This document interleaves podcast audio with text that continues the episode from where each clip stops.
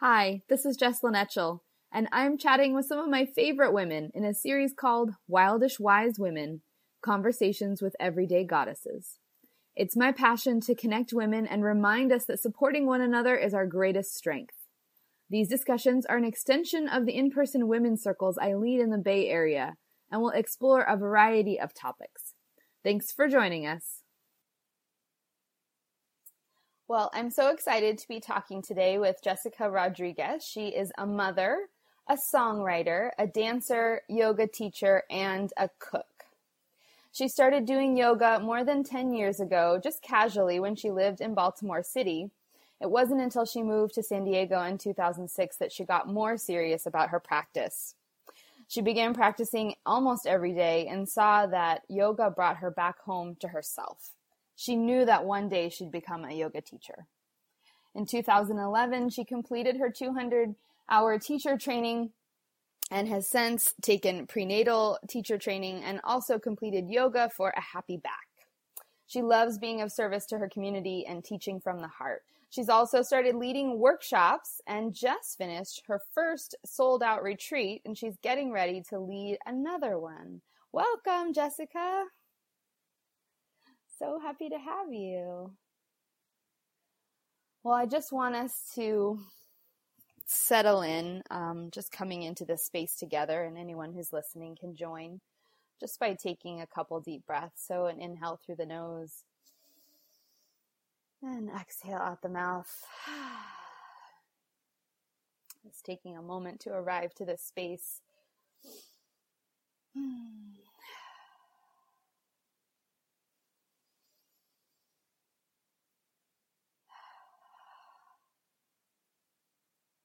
May each woman who needs the wisdom of this call find her way here. May we speak from the heart and create a wave of peace that radiates out on a global level. May each woman remember her sacred nature and feel the value of her presence in this world. Jessica, what's your favorite thing about being a woman?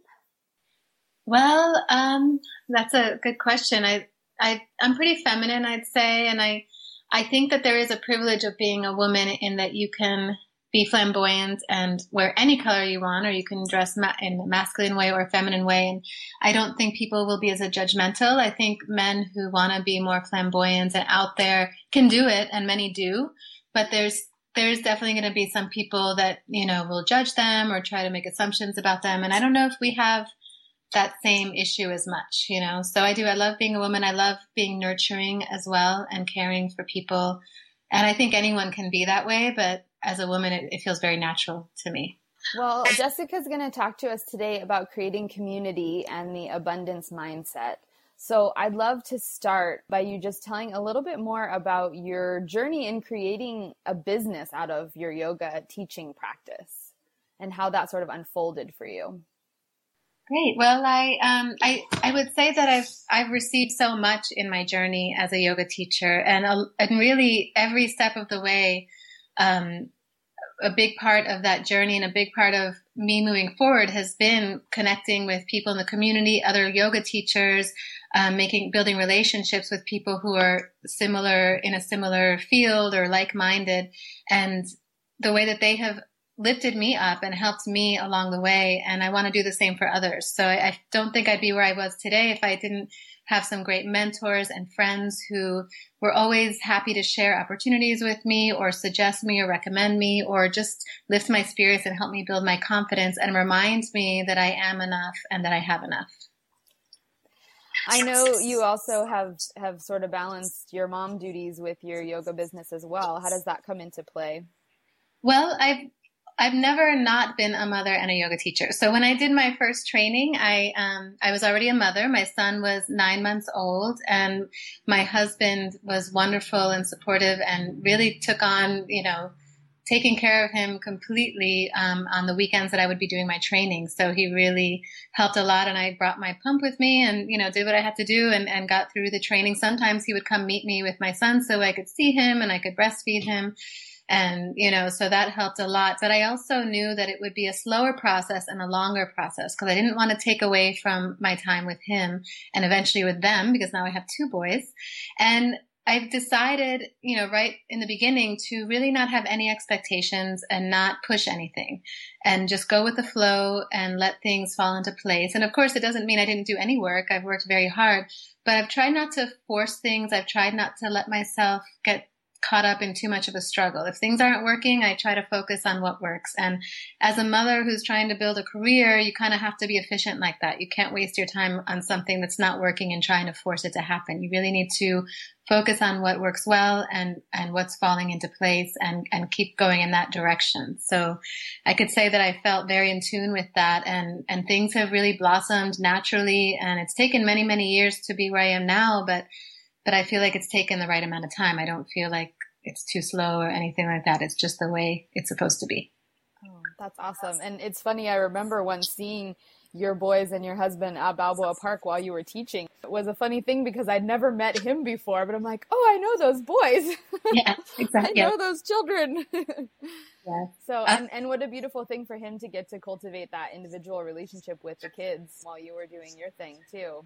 Yeah, absolutely. And he's a great father, a great partner. And I definitely, just a part of that abundance, you know, that's a big, he's a part of that too, because he's just always lifted me and supported me and, and didn't let me um, feel insecure or doubt myself. So it's, that's, you know, I'm very, very thankful and grateful to have him as my partner in life.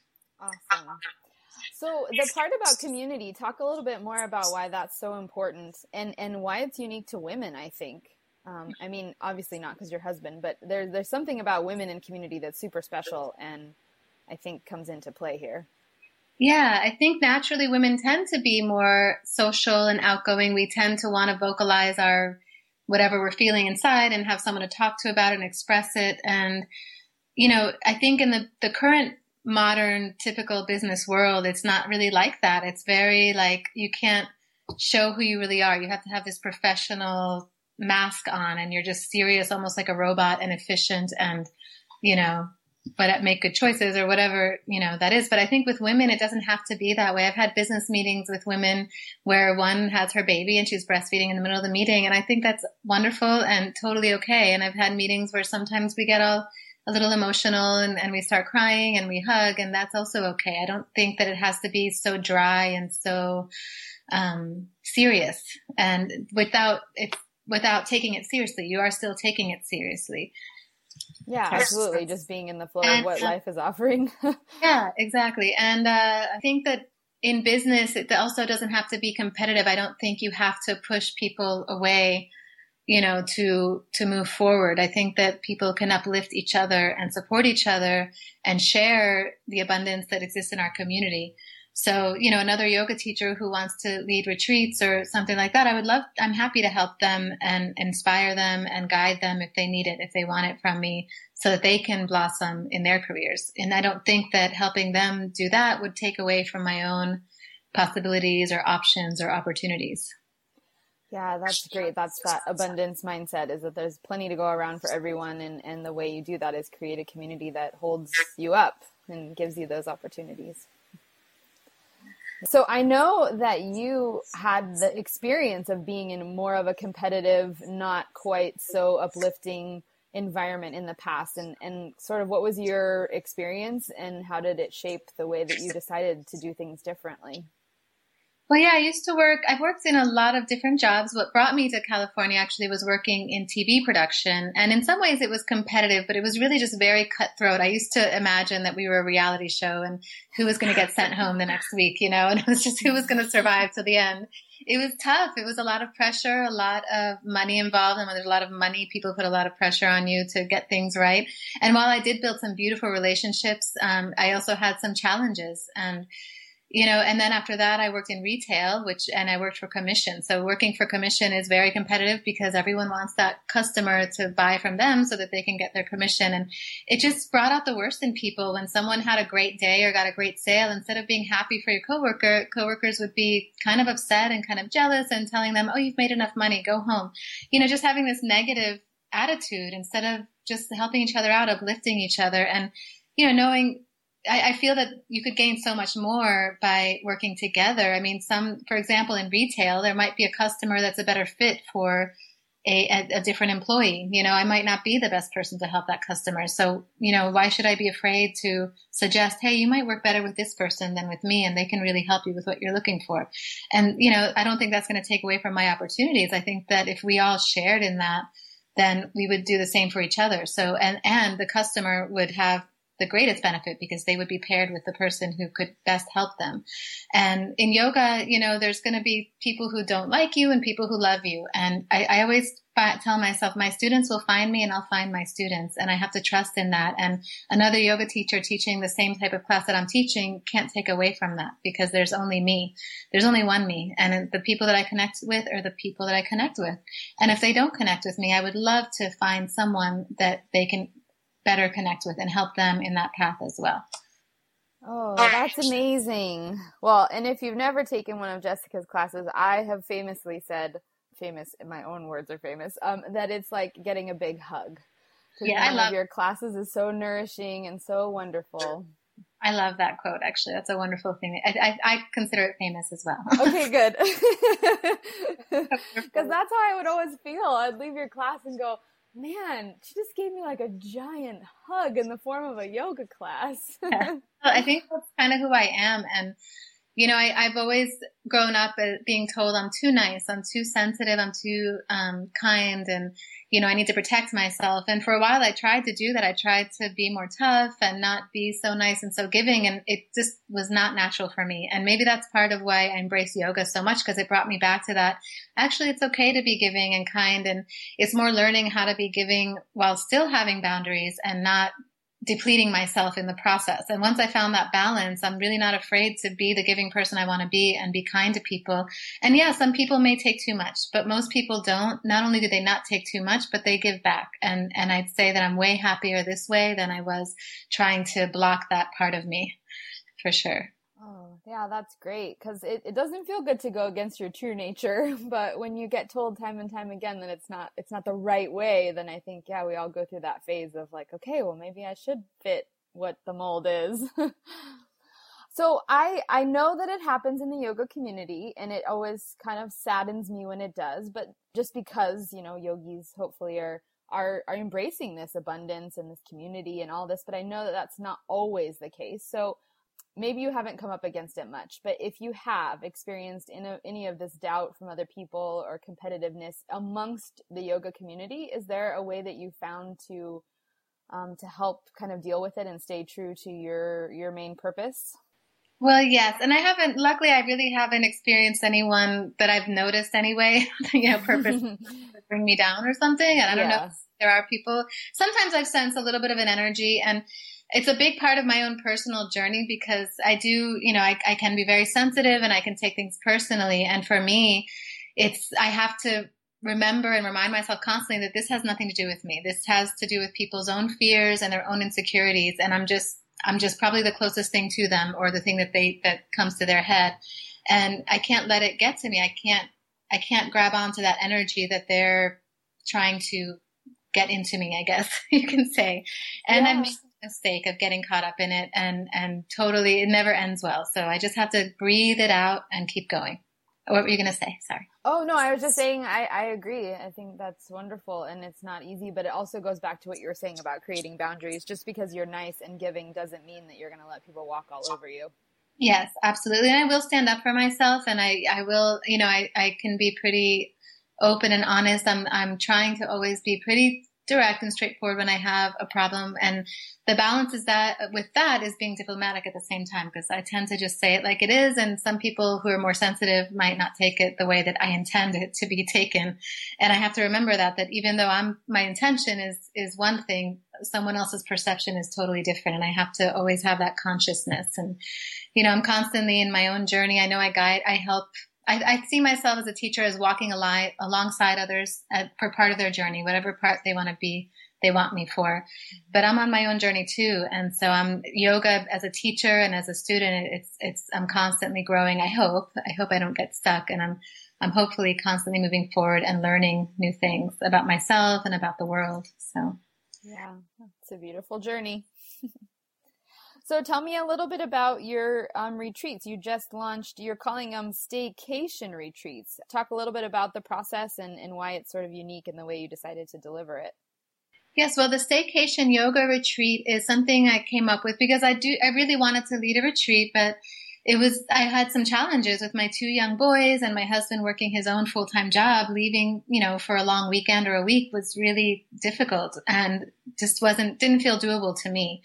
And so I, I had some really good guidance with, I know someone who you recently interviewed as well, um, Rock Your Yoga Retreat, and they really helped me, um, along the way. And it started by just suggesting I ask my students what they want. And so I found out that most of my students are like me. They have young children and they're not able to leave town for a long time. And, and I'm, you know, noticing in San Diego, I'm always out and about in San Diego. There's so much to do here. We have so much to offer in this city. So why not have a staycation yoga retreat? Have a one day retreat that people can go to. It's very affordable. My goal is to always have it be under $100 for at least the early bird rate and, and celebrate what, what we have right here in our own backyard.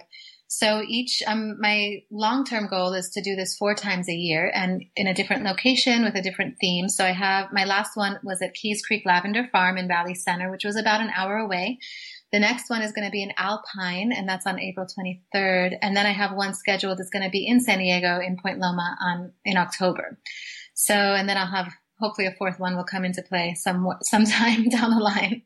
And uh, it's just really celebrating what we have to offer here. And then I'm also adding my swag bag to my staycation yoga retreat. And doing this, I am getting small local businesses to to contribute a coupon or a free sample from their business and it's going to go in the swag bag and everyone who attends the retreat will get this swag bag. So they will also be connecting with local businesses that they might not have known about. And we do have a thriving local business community and a, a lot of, I've met a lot of really great people who share that, that passion for abundance and tuning into the abundance and community that I have and are really excited to work with me and for us to work together and, and share the love and spread the love in San Diego.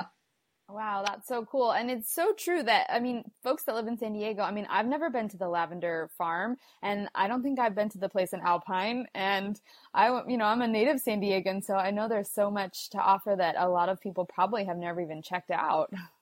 Yeah, exactly. Yeah, I didn't even know about the lavender farm, and a friend of mine told me about it, and it was the perfect location. It's absolutely gorgeous. So I'm constantly looking for new locations and just bringing people together. And I think uh, I was surprised at how many different people signed up for the retreat. People from some people had children, some didn't. They were from all walks of life. And it just tells me that this is something that com- the community really needs. You know, we need to have this one day retreat feel without having to leave town. Not that, I mean, the retreats where you leave town for a week are amazing and magical and wonderful. And I encourage anyone who can to do it. But I also want to have something for those who are not able to do that. Yeah. Well, I don't know if it'll launch before, if this podcast will launch before your April 23rd retreat, but if it does, I'd encourage people to sign up. If it doesn't, we'll make sure you get um, link to Jessica if you're local, or if you want to go to San Diego to have a staycation retreat, San Diego is a wonderful destination if you're coming from somewhere else. Yeah, I think there was just an article saying that San Diego is one of the top U.S. Um, vacation spots. So yeah, I would not be surprised. I, I had often said we're so lucky to live someplace where people go for vacation. So yeah, I miss you guys down there, especially your your warm hug yoga classes. I miss you too, absolutely. Well, is there anything else that I didn't ask you about your business and and your your mindset that you'd like to share? Um, I don't know. There's nothing that comes to mind. Yeah, I don't know. I'm just, you know, just keep working and keep moving forward and, and teaching yoga and learning just as much more than I teach, I think. So isn't that wonderful when you are always learning on the path as well? That's my favorite yeah. part of this whole thing. Me too. Awesome. Well, I just have a couple questions for you that are unrelated. What's one book that changed your life? Um, Anatomy of the Spirit by Caroline Myss, and I read it during my first teacher training, and I couldn't put it down. And it talked a lot about energy and the chakras, and it definitely it, it really helped me bring that connection to psychology and biology, and uh, and how you know things that are going on in your head can manifest themselves in a physical way. So yeah, she's amazing. That is a great read. I love it. Yeah. What's your favorite yoga pose? Um, I would say pigeon pose. And I say that because it used to be my least favorite yoga pose, but I will always remember the first time I did it. It's such a powerful pose.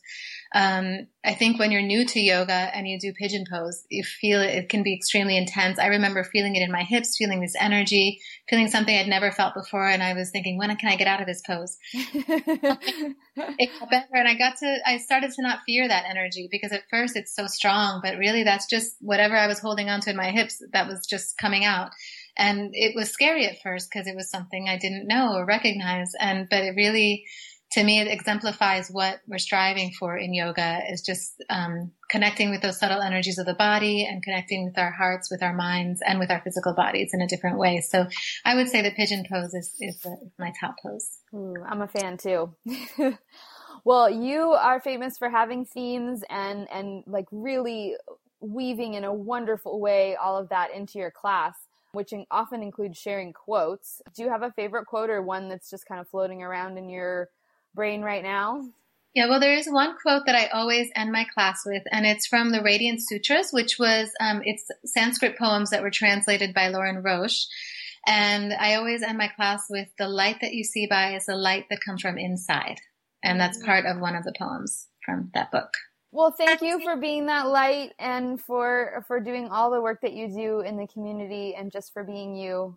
My pleasure to speak with you and to know you as a friend. Yes, you too, Jessalyn. So good to talk to you, and I miss you. Thank you. Love you. Love you too.